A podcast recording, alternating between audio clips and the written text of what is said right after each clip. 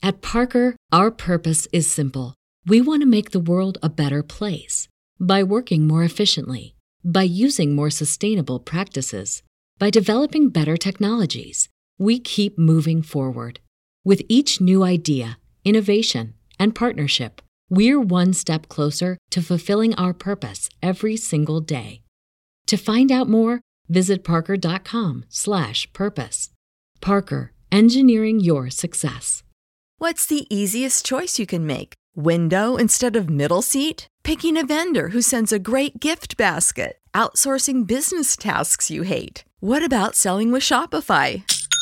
Whether you're selling a little or a lot, Shopify helps you do your thing, however you cha-ching. Shopify is the global commerce platform that helps you sell at every stage of your business. From the launch your online shop stage to the first real life store stage, all the way to the did we just hit a million orders stage. Shopify's there to help you grow. Whether you're selling scented soap or offering outdoor outfits, Shopify helps you sell. Wherever and whatever you're selling, Shopify's got you covered. Sign up for a $1 per month trial period at shopify.com slash try. Go to shopify.com slash try now to grow your business, no matter what stage you're in. Shopify.com slash try. I don't think I told more than three people that I was even home. You know, I don't think I wasn't ready to tell people. I wasn't ready to tell people that I might be done. You know, I wasn't ready to even say that I was released.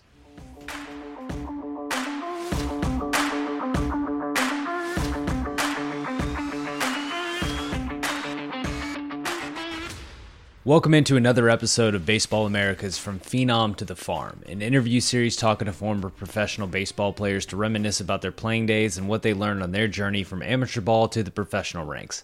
I am your host, Kyle Banduho. On today's episode, I am joined by Justin Seager, the 2013 Atlantic 10 Co Player of the Year at UNC Charlotte, former 12th round pick of the Mariners as a first baseman, and brother of Kyle and Corey Seager. Justin is currently a product specialist for Blast Motion. He's working in baseball tech and working with pro ball players and how to fine tune their swings before contact. On this episode, we get into a lot of how his career in baseball, specifically the offseason working in the cages with his brothers, getting in the lab, has kind of led him into what he's doing now. We also get into his college career and how he turned a walk on spot at Charlotte into a really successful college career. We go into the mentality that you need to bring into being a walk on. And we get to talk about what Selection Sunday is like for a team that's in the tourney but not hosting. That Charlotte team, Kyle's freshman year, had won the A10 tourney, got to sit on Selection Sunday, figure out which regional they were going to go to. Uh, if you've been listening to the show for a while, you know how much I like hearing about college baseball stories. That was a, a treat for me personally. Hope you all enjoyed as well. Justin also gets into his time in minor league baseball. While his brothers play premium defensive positions, Justin was a right handed hitting first baseman, and that's something that puts a lot of pressure on your bat he gets into how that can affect your mindset on the box as you try to to tap into what you need to do to make it to the big leagues. Of course, we also discuss growing up with two brothers who'd eventually be big leaguers, and he keys us in on the most competitive Seager and the biggest bully in the Seager household. It's a fun episode with Justin, really glad he could join. Episodes of Phenom to the Farm drop every other Tuesday. If you've been enjoying the show, please subscribe wherever you get your podcast. And if you're on Apple Podcasts, please rate, leave a five star rating and a review. Let us know what you think of the show. Let us know any guests we should chase down. Uh, all that feedback is very much appreciated and does help the show. Also, make sure to subscribe to baseballamerica.com and the BA podcast feed for all amateur baseball and prospect news. If I am doing my math right, I think this might this is the last pod before minor league baseball season ends. BA has you covered on that as well as the MLB playoffs, everything going on there. Uh, ben Badler and Carlos Collazo also have future projection up and running again after a brief hiatus. Always, you know, one of my favorite listens every week. So go tune into that, and it is always a good time to be subscribed to Baseball America. Uh, so, with that, let's talk to Justin Seager on today's episode From Phenom to the Farm. All right, joining in for today's episode of From Phenom to the Farm, he was a 12th round pick of the Mariners out of the in the 2013 draft out of Charlotte. It is Justin Seager. Justin, thanks so much for joining from Phenom to the Farm. Yeah, man. Thanks for having me. I'm excited. Absolutely. I want to right away I want to get into tell me about Blast Baseball, what you're doing right now because what what you're doing now is going to factor into some of the stuff we talk about tonight. Um, so I'm the MLB product support specialist. So I uh, deal with all the MLB clients that we have. Um, we work with almost everybody in some capacity. Um, so I'm kind of their, their point of contact. I, I help consult. I help train them. Um, I help get them up and running. Any questions they have, uh, any issues they have as well. Um, anything and everything blast. So, you know, the sensor. And for folks who might not be familiar, describe what do you guys do at Blast? Yeah, we um, are a data technology company. Um, we make a sensor that goes on the end of the bat that measures um, you know a lot of very useful swing metrics. Uh, it's all pre-contact metrics, um, so it really tells you about the hitter and about the type of athlete and the the movement patterns and you know how explosive, how quick, how uh, fast twitch, how consistent they are. So it's uh, it's very very helpful information. And a lot of teams really uh, utilize it. Awesome. Well, we will we will touch on that and and your your career as far as training goes and how that's how that's developed you to where you are now. Let's go back to your upbringing. Uh, talk about your your family. Growing up in your family, was there any choice to be anything but a baseball player? I know you played some basketball in high school, but is baseball is, is it a requirement uh, growing up in your family? Uh, you know what? My parents were were amazing. Um, they they absolutely let us do whatever we were passionate about, and uh, you know I appreciate that from them. Um, they definitely pushed the school first, which was also uh, appreciated. But uh, yeah, we all kind of gravitated to to baseball pretty pretty quickly. Um, you know, funny enough, a lot of us, uh, or all three of us, played basketball, and um, you know, for the most part, basketball was was almost uh, my favorite sport for a while.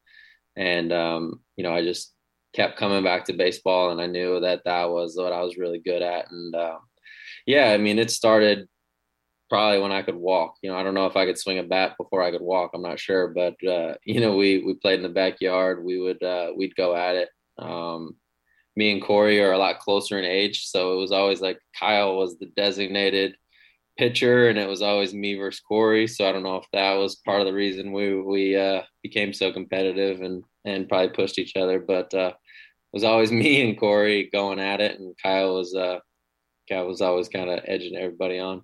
When did you decide that you wanted to make baseball your thing as far as playing at the next level or at least being mainly a baseball player in high school? Uh, yeah, that's a great question actually because I I stopped playing baseball for about a year, year and a half um, because I just loved basketball. And, you know, I thought that I was a really good basketball player. And, I, you know, I, I like to think I was okay, but uh, just being away from baseball, it just, uh, it almost kind of hurt me. And I, I felt uh, like it was just kept calling me back. So uh, it, it almost was good for me in a sense too, because it kind of, kind of refueled the fire and, and, uh, you know, drove my passion to, to come back and keep working hard. And, um, you know, so that was about late middle school, early high school. So I was, I was really kind of fired up to get back into it. And, you know, kind of ever since then, it was, that was, that's always been the passion. And what are the pros and cons of having an older brother? Because you said Kyle is significantly out of high school by the time you get into high school, already you know playing at North Carolina. What are kind of the pros and cons of having an older brother who sets a very a very high standard of of what would be expected from both you and Corey as you as you get into high school baseball? Well, just in case he listens, you know, I'm going to say there weren't any cons, but um, but to be honest, no, there there weren't many cons. There was a lot of positives. He was he was always a inspiration first, to be honest, um, and then he was you know almost another coach, another teacher uh, as well. He he helped me tremendously. He um, gave me so much advice. Uh, I know he was, you know, very, very, very helpful in my growth as a player and and as Cor- and in Corey's growth as a player. He gave us a lot of really useful information. I think a lot of it was more the mindset and the approach, and you know how to focus, uh, how to work hard, um, just keep working. And one of the best quotes that he actually gave me and Corey, and and I know he uh, I think Corey's probably mentioned this before in an interview or so, but he um, he told us that you know no matter what level you're at, treat every level like you're the big leagues. No matter if you're in high school, no matter if you're in JV or varsity, or no matter if you're in you know, rookie ball in the minors, treat every level like it's the big leagues. And, you know, that resonated a lot because it, it kind of keeps you in the moment, keeps you focused. You know, you work hard and you go about your work day to day, not too much, not looking forward too much and, and really focusing and working. And, you know, and I think that helped me a lot. And, you know, I know it's, it's helped Corey a lot too. So, so when it came time to start thinking about college, thinking about the next level, how did how did you land on Charlotte? What was your recruitment like? What made the difference as far as as making that your school choice? Also, a very interesting question. So, um, I was very different in the recruiting process than than my brothers. We actually all three of us had very different paths. Corey was was always Corey, and Corey was always bigger, better, just really good all the time and then um, um, you know Kyle. Not saying that Kyle wasn't or I wasn't, but Kyle. Uh, Kyle was was a lot more recruited out of high school. He was recruited by the MLB too, and for the draft out of high school. Decided to go to school. Just loved Chapel Hill and was you know was very bought in on on um, on the Tar Heels. Mine was a very different story. I was a first off, I was a peanut when I was a freshman sophomore in high school. I was about was about five three, maybe a hundred pounds, even into my sophomore year. So, um, so that was tough to to to get a lot of eyes on me and to get noticed. You and I were around the same size, yeah. and I, I have your player profile up from Pro Bowl. We are no longer the same size. yeah, no, it's um, it was uh, it was pretty interesting because uh, they um, I grew about nine inches after my sophomore summer. So in my sophomore summer, into my junior year. I grew nine inches all that summer, which was kind of a whirlwind, obviously. And then, um, you know, I unfortunately got hurt my junior year. Um, I got hurt. I actually actually broke um, the L5 vertebrae. I, I cracked it on both sides of the spinal cord, and I missed uh, a, a whole year. I really was only uh, allowed to swing a bat the two days before our first game my senior year. Um, I was allowed to play basketball, so I finished. I got hurt in in basketball season my junior year. Finished the season, didn't realize that I had a broken back. I thought it was muscular, and um, so I kind of kept playing through it. And I would sit out practices a lot and just play in the games. And fortunately, my coach was was uh, accepting of that. And then I played in I think three games baseball games my junior year where I was just unbearable. I like I I couldn't couldn't swing. I was just in so much pain. The rotation was what really hurt, and um, so it kind of crushed me because I had you know rekindled my flame for baseball. I was I finally grew. I knew like people were going to start hopefully start looking at me and be interested in me. And um, and back when we were in high school, that junior year summer was the summer. Now it's like seventh grade spring is is when the colleges come started talking to kids but exactly. back then it was that that summer was the big summer exactly so i was really excited and i you know unfortunately the, the problem was that i was finally had grown and i was trying to uh, put on some weight and some size and you know be a little more of a prospect and and be interesting in in the eyes of scouts and um, so i unfortunately got hurt and came back like two days before my senior year, was cleared to start swinging again. I hadn't swung a bat since since I got hurt, and uh, you know it was, it was pretty humbling pretty quickly because I I couldn't get a ball out of the infield. I just had no strength, and I had to wear a a brace all day, twenty four seven around my waist. So like I just had no core left, and um, hadn't swung a bat in a year, and um, it was a grind. But come um, but luckily I was able to kind of get back to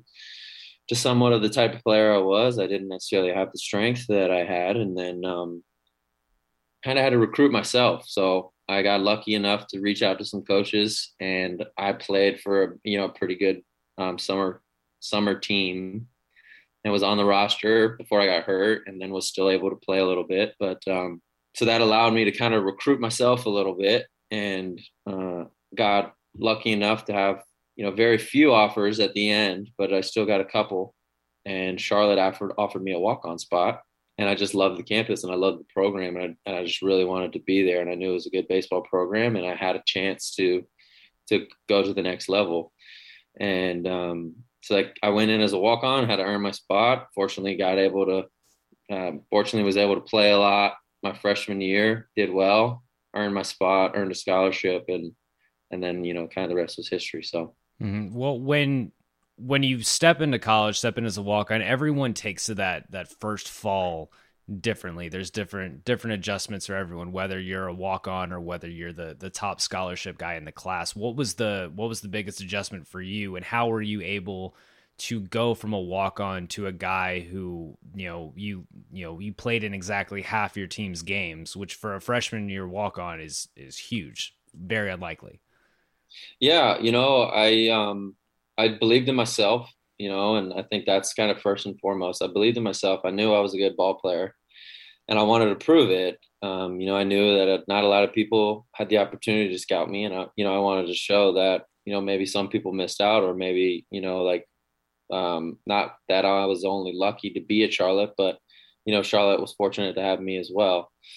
Um, so I worked my tail off. Uh, I knew I was behind the eight ball a little bit, and um, I still was able to put on some weight and some strength my freshman year. Um, and um, you know, I I accepted that they might want me to move around a little bit, and I st- started learning first base. Um, I was a shortstop in high school too. You know, I all three of us went up in high school as shortstops, and you know, I, I wasn't, I guess, the flightest of feet. So I, they they knew I was going to end up probably on the corners, and I did finally grow and put some weight on. So I guess that was eventual, but um, so I learned first base and, you know, was fortunate enough to get some playing time and, and, um, you know, had some success and, and kind of had to grind my way. But, um, you know, I knew that's kind of what I wanted to do.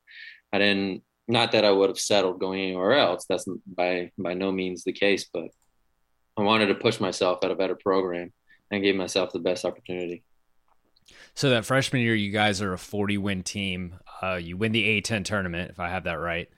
And so when it comes time for selection Sunday, you, are in. You guys, you you know you're going somewhere. What is what's selection Sunday like when you're in, but you're not a host? You know, you know, you're just waiting to find out like where's the flight. Yeah, I mean it's exciting no matter what, right? Like you, you know you're going to a regional, and you know that's what you're you're most stoked about, and you see the projections, and you know you thinking, what if we go here, and you know blah blah blah, and to get thrown out to Arizona State was pretty wild. You know, like um, after we heard where we were announced, we were excited to go out there and check it out, and you know, knew it was an amazing program. And you know, they were saying how pretty much how stacked that regional was. So we were, um, you know, excited and nervous all at the same time. And um, that was, I mean, that was that was an amazing experience. I uh, unfortunately fell short my junior year, but um, would have loved to have gone back and and maybe see how far we could have gotten. Well, you as you head into your sophomore year, you're now you're on scholarship. You've you've been a you've been a guy at Charlotte. You're you're coming back. You're expecting playing time. But at that point, you you officially have two, even to the casual baseball fan, have two notable brothers because Kyle's now in the big leagues. Corey has been a first round pick. Uh, did when it came to the in game stuff, did you feel any of that noise around you? Did you feel like you you know you got team's best shot because that like I I remember when I was in college, we had a Tuesday game against a school that had Mark Grudzielanek's nephew on it, and even like that, I mean, uh, the name Grudzielanek, like you know, it's guy's got to be related to Mark Grudzielanek, but it's like, man, I got to get that guy out. So did did you feel any of that any of that noise? Feel like you got a little more undue attention than than other guys because of that, or any pressure? I mean, it's it's there to be honest. You know, it's it's it's always there. Um, but you know, I I felt honored right? And you know, this this isn't just you know my answer to you in like a podcast or an interview type question, but uh, this is the truth is that um, you know if I could be mentioned with with with my brothers, with Kyle and Corey, you know, to me that's really good company. So if, if I'm in that conversation, then then I must be doing something something right as well. So I I always appreciated it, and I was definitely definitely there, definitely in the back of my mind. But you know, to me it was to me it was an honor so that sophomore year is it's a tougher year for you on the field than your freshman year. It's a tougher year for the team, especially coming off that 40 win season, trip to regionals. How does that play out in the clubhouse? Does does it chalk up to maybe talent, maybe a younger team, or their main things that that freshman year team had uh, maybe mentally or just you know in general that the 2012 team might not have had? Like, where does that where's that difference come in a, in a college lineup? It's a great question. You know, we we we did have some upperclassmen, uh, even fifth year guys. I think um, my freshman year, so that could have been part of it. You know, absolutely. You know, I tried to uh, you know put a little too much pressure on myself, and that was part of part of the you know the issues that I had. Um, I was in and out of the lineup and up and down in the lineup, and um, you know the mental side of it got to me a little bit. Um, and you know what? To be honest, again, talking to my brothers really helped me. Um, I kind of took the approach of after that year. You know, I still had some some productivity, and um, you know, I didn't necessarily have the greatest average, and you know that sort of thing. But um, so I took the approach of, you know what, like I'm not going to let it affect me. I'm going to focus on, you know, making sure I get back in the lineup. Um, and I told uh, the coaches in in our meeting after that year because I was lucky enough to go up to the Northwoods League in in Green Bay that summer. And I had a really good year, a really good summer. But I told them before I left that, um, you know, they asked, you know, how I thought of myself and what I thought moving forward. You know, kind of the end of the year conversations, and we talked about how they thought, you know, I might be back in that like five, six, seventh slot and still playing most of the day or most of the games, but, you know, maybe in the DH first base role, kind of moving around again. And I said, you know, with all due respect, you know, I think I'm the best hitter in in our locker room. I think by far I'm the best hitter. I'm going to be in three hole and I'm going to lead the team in every offensive category.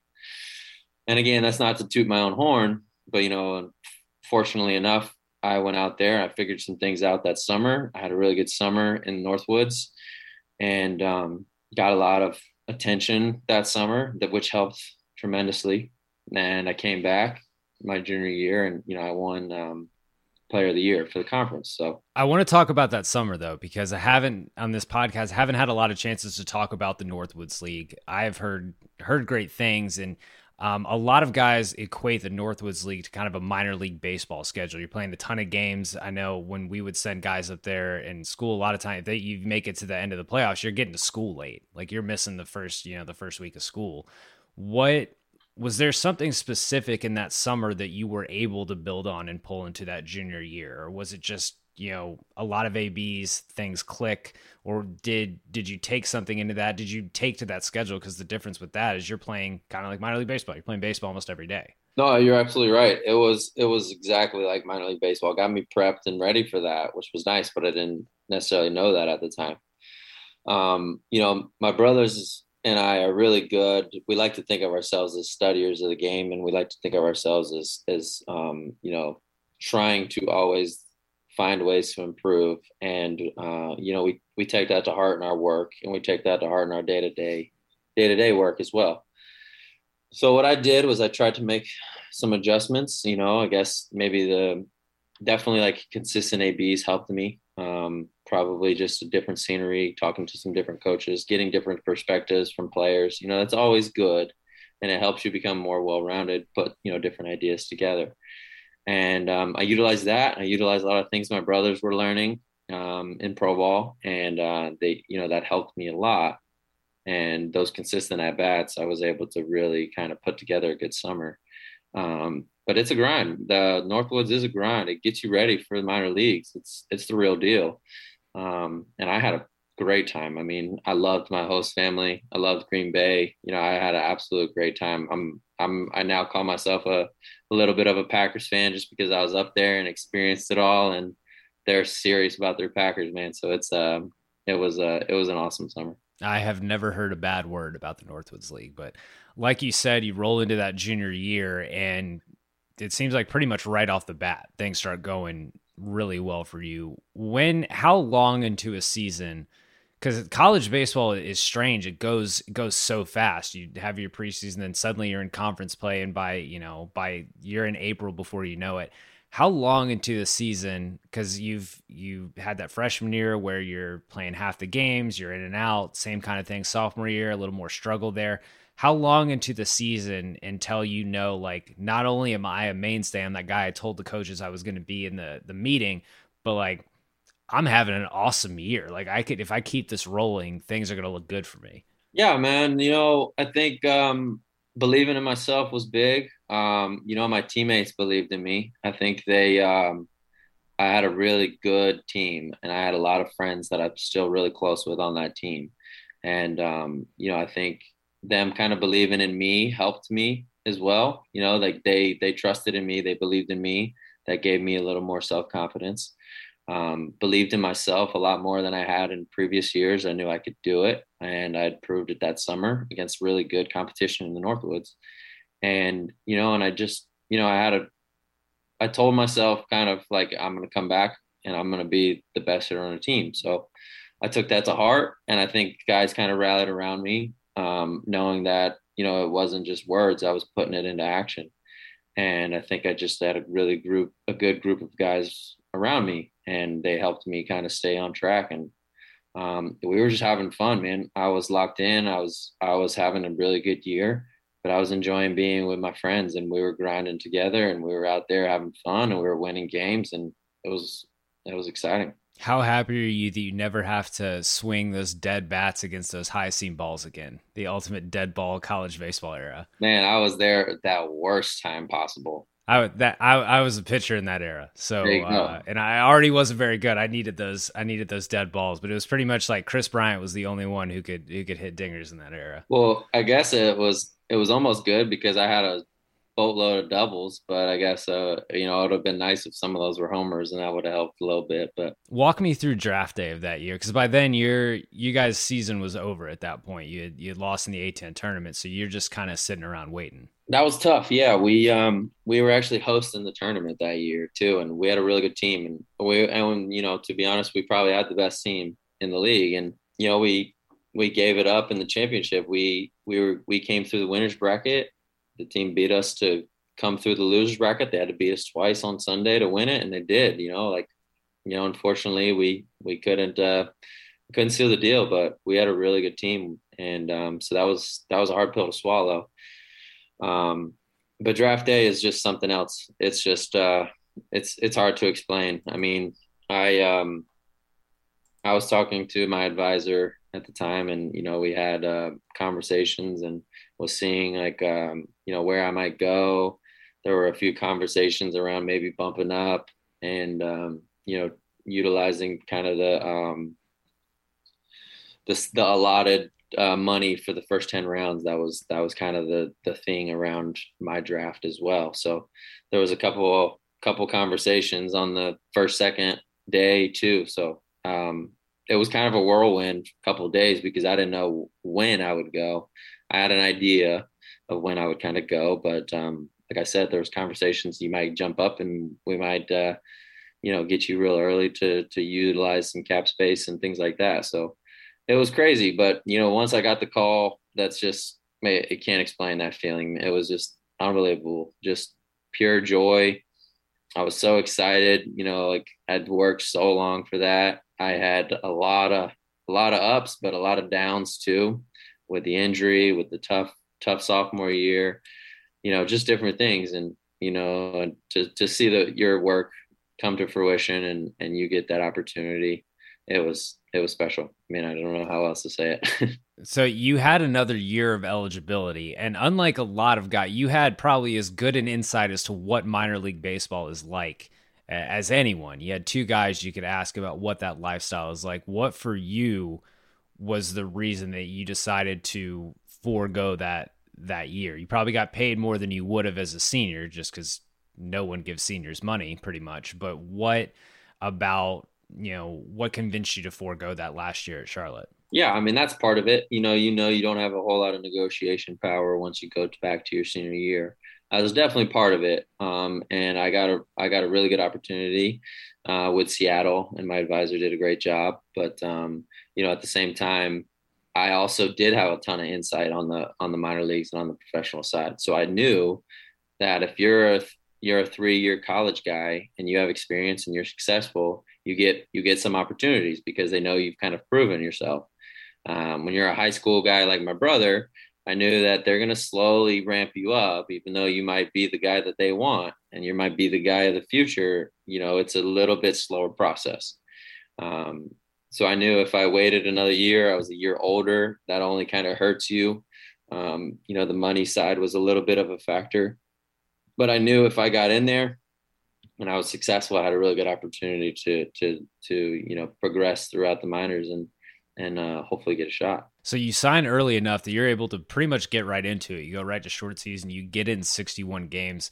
That's a long year of college starting in like February, Marchish, all the way down to you know 61 games of pro ball how did your body hold? Is there any way to prepare for that that first glimpse at minor league baseball? I mean you'd had the Northwoods the year before so kind of similar thing there but how did your body feel after that first summer of pro ball yeah you know it, it, that was definitely a big shock. You know the the training staff and the minors and professional baseball is, is really good.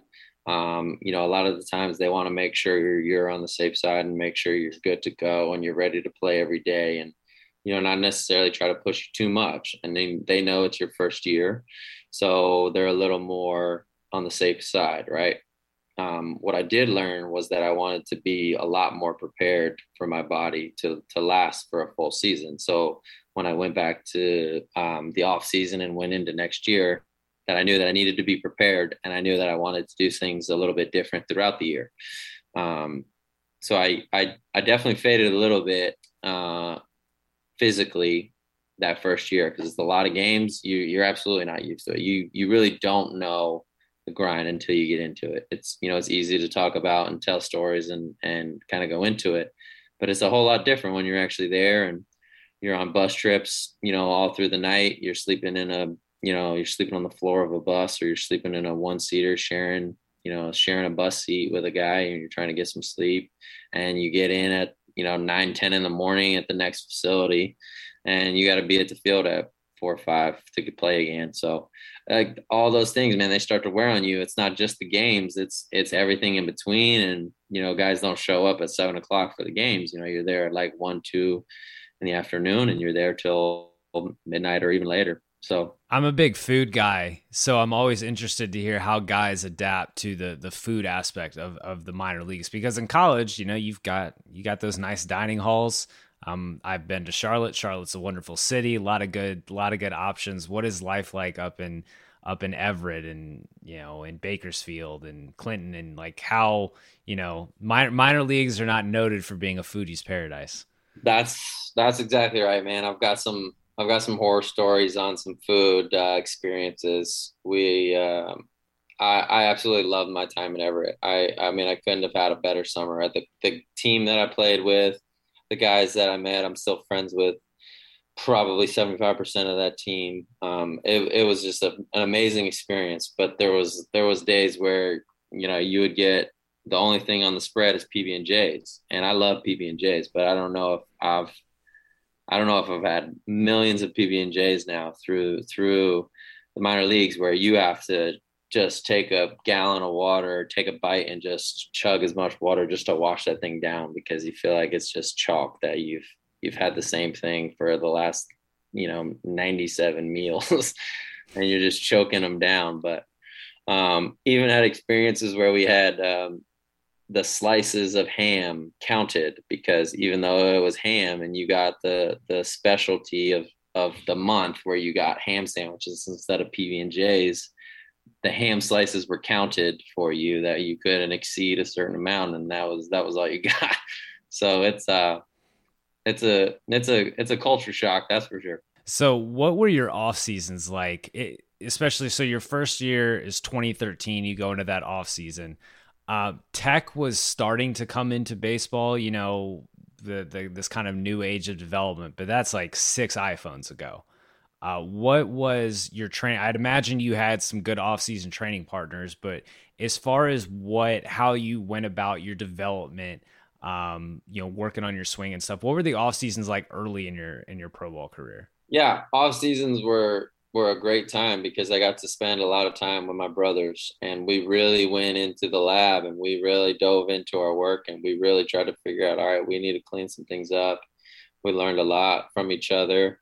The really nice part was, you know, there's three of us and um, you know, one could flip, one could hit and one could watch and we could we could take video of each other. We could really focus in on um, mechanics. We could watch each other's cues, and we really got in nitty gritty. So, I mean, the off seasons were huge. Um, you know, I had a few opportunities to go play in some different leagues in in the winter, and you know, to me, like it could have been helpful and it could have been really beneficial, but that experience getting into the lab with my brothers and stuff was was to me just outweighed everything and and I felt really really good after off seasons sometimes it was hard for me to maintain some of the adjustments throughout the year but you know I think unfortunately for me it clicked a little late um, kind of you know maybe after my window was up a little bit um, you know that's that that kind of happens, right? But I think uh, you know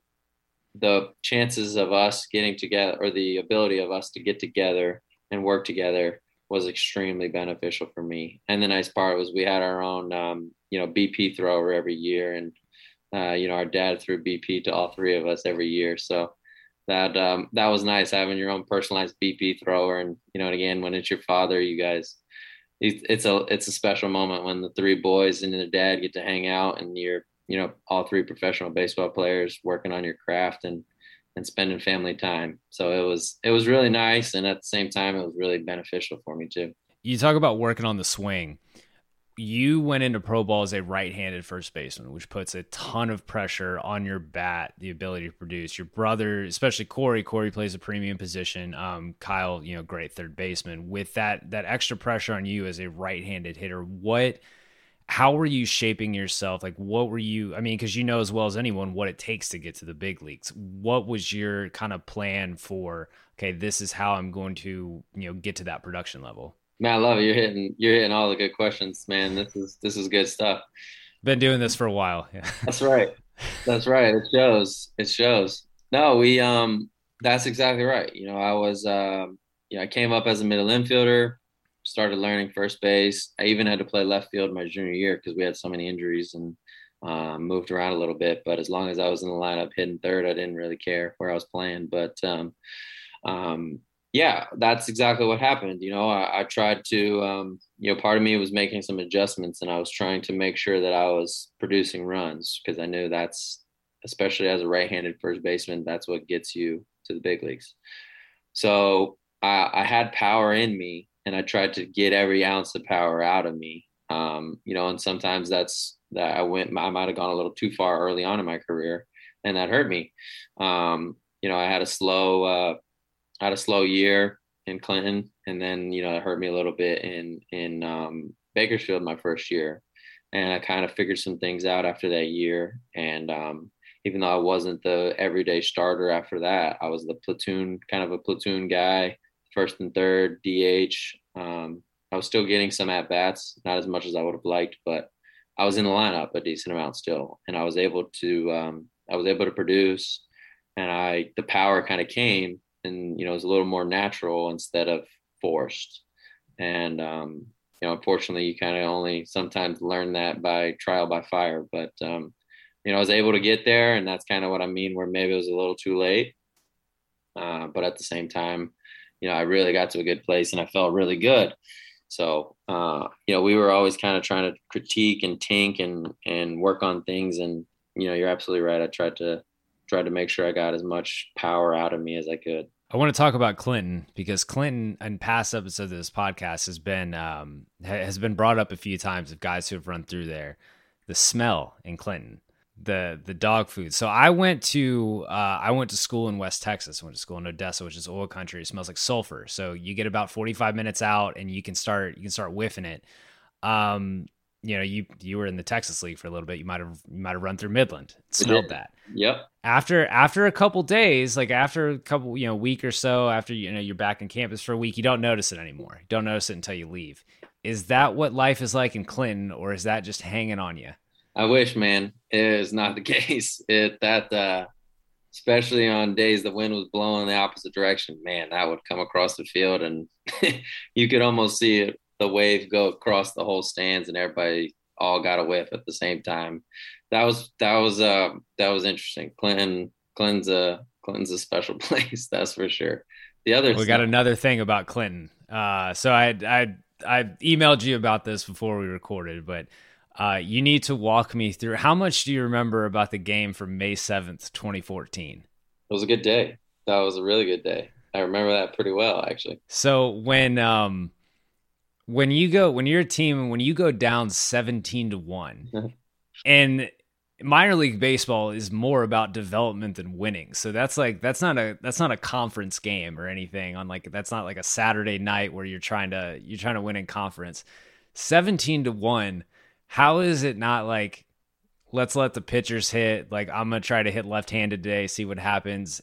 How walk me through that that process of how this game ended up 20 to 17.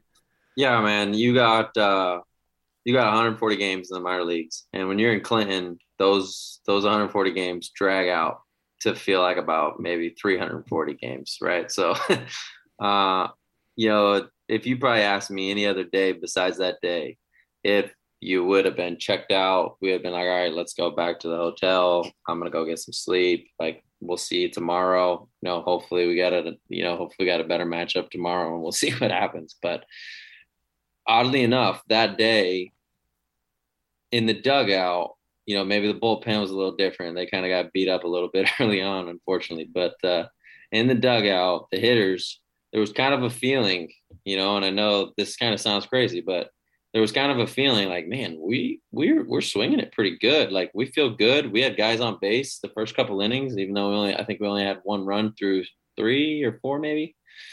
Um, we felt good and we were putting up good ABs. We had guys on base and um, you know, we kind of were just like, you know what, you know, this this game's kind of out. I'm gonna get my good at bats in, and I'm gonna, you know, try to get a couple knocks for myself and go back to the hotel at least somewhat happy. And um, you know, it kind of kept snowballing. You know, everybody was like, man, like we just scored another four four runs, or we scored another six runs, or you know, whatever. Like, yeah, let's let's keep doing it, see what happens. And then you know, you get to the late innings, and I think we hit. uh a grand slam in the ninth to tie it up to send it to extras and you know just like once that happened we're like man this is destined like we're not losing this game and uh it was it was pretty wild it kind of felt like that from from the beginning oddly enough yeah that is a for the folks keeping score at home that is a 16 run comeback you guys end up winning 20 to 17 if that's a if that was a getaway day do you think that game ends probably 17 to 1 that's that's very accurate probably yes so you're um you have that season in Clinton, then you you move up to Bakersfield, and like you said, that first year kind of a struggle. Um, definitely probably not you you know not what you want. Cal League leads to a long hot summer.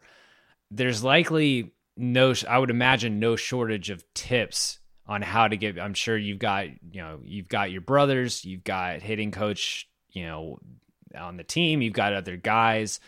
How do you like when things aren't clicking at the plate what is the day to day like like what's the mentality in the cage what's the strategy in the box were you a guy who was always kind of tinkering you know saying hey i'm going to make this adjustment we're going to see what this does and looking for something or was it just like i'm trying to stay with what i've got and hopefully things start falling my way kind of how do you go about that when especially when there's a lot of pressure on you to produce you know how, how do you mentally take that in yeah i think we already touched on two points about it you know like um especially when you go to the Cal League, everybody says how you know how well the ball flies, and you know you're gonna hit 40 homers, and you know blah blah blah. It's it's weighted homers though, so it doesn't really count. So you're like expecting I'm gonna just go out and hit all these homers. And again, as a right-handed first baseman, I know I gotta drive the ball in, I gotta drive in runs, and I know I gotta hit some homers. So that was part of it. You know, I I tried to do too much, um, and I tried to get out of myself a little bit, and it and it didn't work for me. So um, you know, and then the other side, like you said, is uh, all three of us, but I would say my older brother and myself, we're definitely like very, uh, we liked to tinker quite a bit. And, you know, the, the joke of me and Corey would tell Kyle is, you know, every off season he'd look really good. And then by, you know, a week or two weeks into the season, he's got a different swing. And then the next two weeks, he's got a different swing, but it works for him. But, um, but I would do the same thing. You know, I would tinker and I would try to figure it out. I would try to get that feeling that I had in the off season when I felt really good with my brothers. And sometimes it was hard for me to get back to that and I couldn't find it. And, um, you know, after that year, uh, you know, for whatever reason, something finally clicked, and I started getting the feeling, and I I could reproduce it myself without necessarily having them to be there to see what was going on, and uh, you know that was that was really really big for me because you know I started to lose a little confidence again, and I was like, man, like, am I just doing too much? Am I outmatched? What am I doing? You know, like I feel like I still belong, but what's what's going on? And um, when you can trust your swing and you can trust the you know the mechanics, and when you feel really comfortable, that's a game changer when you step in the box. Because especially if you don't have to think about those things and you just go in there and you you're locked in on the pitcher, you're locked in on the ball, you're looking at pitches, you're looking at the sequences, you're looking at the situation. That's a very very good feeling, and that's a very freeing feeling when you don't think you don't have to think, man, I need to make sure I get you know, my elbow and slot. I need to make sure my hip fires first, or I need to make sure, you know, whatever the case is, any and all of the mechanical things you could think of. If that's the things that's going through your head and you're in the box and you're already in trouble, right? So, unfortunately, the first year in Bakersfield, that was the case. My second year in Bakersfield, I felt really comfortable and, um, you know, I made some really good adjustments and I could start to feel it myself and I could repeat it. And I knew if I was getting away from it or I knew when I wasn't.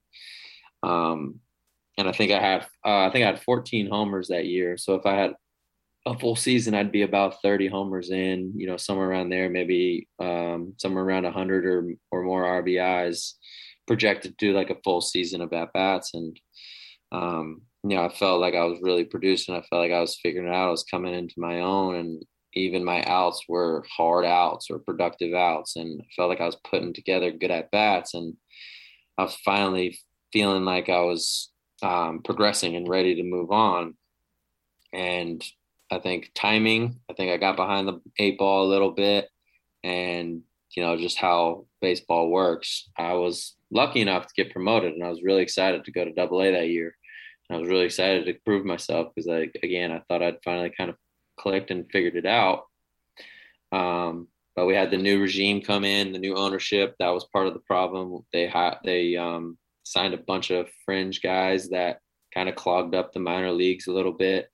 So I unfortunately wasn't getting a ton of at bats when I got to double A. Um, when I did get in there, I felt good. I was hitting the ball well, hitting the ball hard. Um, you know, maybe not always getting hits, but I was I was lining out. I was hitting good at bats. Um, I think I was up.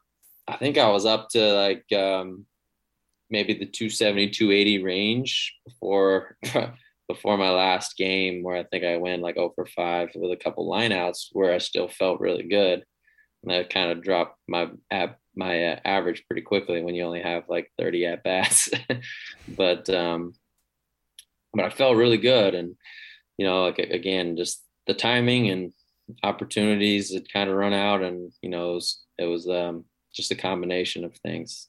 But um, well, the Mariners release you July of 2017. What are the logistics of a midseason release for a minor leaguer? Were you were like were you locked into a lease or something? Like what is that's you know when when they cut you loose, what is what's the fallout for you on the player side?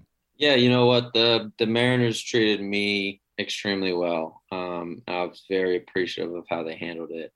They practically gave me the option you know they kind of they pretty much told me like hey we we love the type of person you are we love the work ethic you have we love the knowledge you have we love you know how what you kind of bring to the table and what you bring to the team and and organization and they essentially offered me a job if i felt like i was done playing baseball um, and at the time i felt really good about the adjustments that I had. And I thought, you know, like I think I've kind of figured it out. And if I just get an opportunity that I think I have, uh, I think I still have a chance to make it.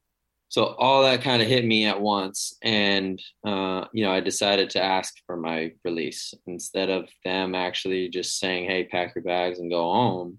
And, you know, I was fortunate enough to, to almost have an option. And um, I still wanted to play because I think I still had uh, a chance. And the problem with that is, like you said, middle of the year, it is extremely difficult to get picked up by a team, especially when you're in double A and, you know, you're not going to necessarily go down when you're 25 25, I think I was. You're not going to necessarily go down to like A ball at 25. You're not going to, you know, you're not going to sign middle of the year, find a infield, a corner infielder the middle of the year at double A, right? So it's very hard to find that perfect fit. And I almost signed with a team or two. Um, but I said, you know what, I'm going to go back. I'm going to start. Um, I still had school left, like you said. So I'm going to start a semester. I'm going to keep training. I'm going to get ready. I'm going to get picked up in the off season and, and give it another shot. So that kind of led me into Blast and it kind of snowballed from there. And, um, you know, part of me was, part of me was, um, kind of struggling with the whole lifestyle and you know not getting the opportunities. And you know unfortunately that last year in double a i had i think 40 at bats at all-star break. And you know i kind of was just unfortunately kind of just there watching the games. I had great seats. I was in the dugout watching every game but best seats in the stadium. Yeah but i felt like i was kind of just sitting there and kind of wasting wasting away um so that was hard but um you know, like that kind of gave me a there that kind of lost a little bit of the love and passion of the game, unfortunately. And, you know, that was part of my reason, um, part of my decision to kind of hang them up and say, you know what, I think I'm okay and I'm going to move on and happy with what I accomplished and um, kind of see what, what uh, life brings me next. How long after your release did it like how long did it take you to make that decision to say I'm I'm done, I'm moving into the next thing? Oh, it took me a while, man. I uh, I don't think I told more than three people that I was even home. You know, I don't think I wasn't ready to tell people. I wasn't ready to tell people that I might be done. You know, I wasn't ready to even say that I was released. You know, even though luckily I kind of had the uh, option and I kind of asked for it. Um, that's tough. You know, I, I don't know if that's ego or, or what that is, but there's, you know, there's something, something to being a, you know, a baseball player for so long and that's your passion and that's your dream and and knowing you are at a really high level and knowing you know you that you did what you did it's hard to kind of just move on and accept it and give it up and you know whatever the case is so it took me a little while um what were the conversations with your brothers like about if you should keep it up about retirement what you should do next because at that time Kyle by that time Kyle's gotten a big contract he's going to be playing for a while Corey, you know, probably, you know, at that point, sky's the limit. What did you come to them with and what was what were those conversations like? Because I'd I'd be surprised if you made that decision without consulting them on their opinion. Yeah, no, absolutely. Uh, I'm sure they probably didn't know what to say at first. You know, I don't know. I don't know how they would, uh, what was going through their head, but yeah, I absolutely leaned on them. Uh, leaned on my parents. Uh, you know, I, I knew, I knew deep down that I I thought at least deep down that if I had an opportunity that I think I still had a chance to make it, right? And I mean like, you know, a, a, legit opportunity and I was getting some ABs and getting some time, I think I had a chance. At 25, at middle of the year, at waiting for spring training, you know, there's a lot of variables that go into that and it makes it really tough. And the lifestyle's tough and, you know, all those things come into play. I think they both wanted me to be happy, right? I think my parents wanted me to be happy um, like I said, I was I was struggling a little bit, um, just emotionally, going through all those things, you know, with without being able to play, not even being on the field to try to even make a difference. But um, you know, I think they both believed in me as well. I think they had seen like the adjustments and the changes that I had made, and I think um, um, you know maybe we need to ask them if they thought I actually had it in me or not. But um, they were extremely supportive. You know, like I said, I think it comes down to they wanted me to be happy. You know, I think um, what my parents are really good at it, and my dad's kind of famous for saying, um, you know, he's more proud of the guys that we are rather than the baseball players. And I think my brothers kind of felt the same way that they wanted to, you know, they wanted me to be happy and they kind of knew that it didn't necessarily matter if I was playing baseball or what I was doing that, you know, that I would be uh, successful. So. So if you could go back and talk to your 21 year old self, like right after draft day, about life in the minor leagues, give advice, whatever it may be, what what would that pep talk look like? That's a good question. I don't think I really would have done much different, man. You know, to be honest, I I think I I worked my tail off. I think I grinded. I think you know, maybe I um, not necessarily went down a different, a wrong path, but what I tried to accomplish early on in my career versus what I tried to accomplish later on in my career and what actually kind of clicked. Obviously, I would have told myself to do those things earlier, but um, you know, to be honest, I don't, I don't have any regrets. I don't think, I don't think I would have done anything different. Even looking back, I think at the time I did exactly what I wanted to do. Um, you know, I worked my tail off. I tried to be a good person. I tried to be a good teammate. Um, you know, to me, that's that's that's all I can control. So, yeah, I wouldn't necessarily have changed anything. And how has your career, your playing experience impacted how you're able to communicate with players about what you do with with Blast? Like kind of what is your what's your long-term goal there and how has your your playing experience helped you beyond your playing career? Yeah i think for the most part it gives me some validity to what i say. You know i think it, it doesn't sound like bs if it comes from me a little bit you know and um, knowing my pedigree knowing my family uh, and knowing you know my experiences from playing i think you know what and to be honest i think a lot of it um, comes from the fact that I struggled multiple times in my career. I struggled at many stages of my career too. You know, being in in high school when I got hurt, being in college, going through the sophomore year, doing those things, um, and then in pro ball. I think um, I learned a lot, and I learned a lot of uh, you know how to face adversity and and how to uh, how to kind of work hard and fight through those things and and stay focused and driven and passionate and um, you know, to me, that that means a lot to me. Um, you know, I think that's kind of that's kind of what's been beneficial when I when I relay some information to organizations when I talk to them or players when I talk to them or I, you know I go in on a lot of conversations with colleges and and bigger programs and bigger deals with Blast. I think um, that experience and the knowledge that I've gained from playing and the knowledge and experience that I've gained from working with Blast. I think the combination of those two, uh, you know, make make it extremely beneficial to to kind of give some feedback and, and, and help people. And that's what I like to do. I like to help people, and I like to to help people get better. I like to help people learn. I like to help people understand. So you know, I like to well, I like to see where it goes. Uh, I just want to try to get as much experience and soak up as much knowledge and and um, maybe some connections and stuff along the way too, and uh, and kind of see where it goes. I got a little rapid fire for you, then I'll let you get out of here. Okay, let's do it. Favorite minor league ballpark? Um, in the Texas League, the Frisco, Frisco Rough Rider. Oh, met my wife at that that ballpark. There you go. Shout out, uh, shout out wife. Least, least favorite or first date, but did, didn't meet there, but it was first date. least favorite minor league ballpark. Unfortunately, probably Clinton. Clinton. Shouts. I think Clinton is probably the leader in the clubhouse yeah. in that category on this podcast. Best pitcher you ever faced? Uh, Alex Reyes with the Cardinals. Throws throws gas. Yeah. Favorite home run you've ever hit? Um, I was the last home run, regular season home run in Bakersfield Blaze history. That is a, that is awesome. That is a you're was, a footnote, man. I was also unfortunately the last regular season losing pitcher in Bakersfield Blaze history too. So there's a little fun fact for you. I mean, that's a lot of fun though. that's that's that's gonna last forever. There you go. Um, okay, I got some I got some Seager brothers related rapid fire. Who's the most competitive at at anything? I'm talking checkers, board games, whatever. You're probably talking to him. Probably me. Who's the strongest? Not to to Mount Horn, but probably me as well. Actually, I guess it depends on what you ask. If if we're talking like lower body, Kyle's got some tree trunks. He's uh he's pretty strong in the bottom half. well, he's got dad strength. It's true. Who of you and Corey, who's the more fun uncle?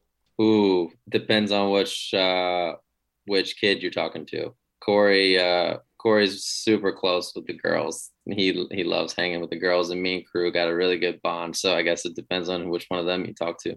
You guys go out to dinner. Who has to pick up the check? Oh, we make Kyle for sure. He's the older brother, you know, all that good stuff. Who picked on Corey more, you or Kyle? Absolutely me, but Kyle Kyle was the king of egging us both on. That's for sure. Okay, th- this one is just I asked this to everyone. What's your you got a nightmare bus ride story from the minors? Um, yeah, I got a couple good ones. We uh, you can let them all fly. Yeah, we um, so I was the king of couldn't sleep on the bus, like still the king of that. Like I, I can't sleep on plane, can't sleep on bus. The only way I could. That's a tough life. Oh man, talk about a bad combination. But uh, the only way that I could is is if I was able to lay down on the ground, which you're on a bus full of minor league players, pretty gross, right? I would lay down on a bus, used to get stomped on all the time. People would try to crawl over you and slip and fall and just smoke you mid sleep. Like it was awful, right? We had a, um, I can't remember exactly how long it was. It was in the teens of hours. I want to say like 13 hour trip. And that's probably a little excessive. That's kind of the. Was that a Texas League trip? That was Everett to Boise oh. in, in uh, short season it's probably a little bit of like you know the how big the fish you caught was kind of a story a little bit but we had a i want to say it was like 13 hour bus trip. We had a long game before you know minor league games are slow right? So we had a long game before everett drive after the game 13 hours get in in the morning in boise idaho right? So that's not necessarily the greatest uh hopping exciting town to be in either but um, get in there and then we turn around. I get like two hours of sleep in the hotel because I barely slept on the bus, and I had to get back up and go to the field. So that's always the best uh, bus stories. Then on the other flip, on the flip side, we had um, in Texas when I was in Texas League, and or when I was in Arkansas, but in the Texas League, when you get to Double A, they start treating you a whole lot better. And we had two buses for the whole team, which was nice. You got to spread out a little bit. We had uh, the back four rows pretty much locked down for like our little gaming center and we had you know plugs and tvs set up and we had the playstation going and we would do fifa tournaments and mlb the show tournaments and stuff all in the background and having a great time that was that was kind of on the flip side that was the fun stuff I feel like technology has improved. Like, look at like minor leaguers twenty years ago or so. I feel like there, there's probably a lot of envy at all the the assets at the the guys now their fingertips or the traveling gaming systems or even like even like having laptops to play movies. Like i remember that was that was big when i was in school but uh, justin Seager that is all i've got for you. Thank you so much for joining from phenom the farm. That was a pleasure man. I appreciate you having me on.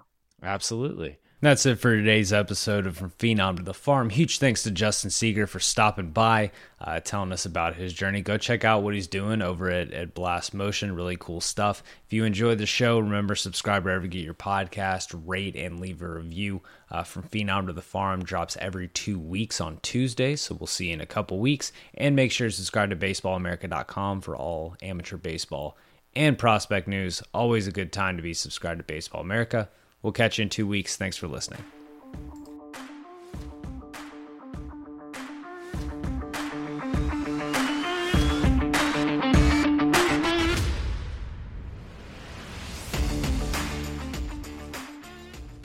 At Parker, our purpose is simple.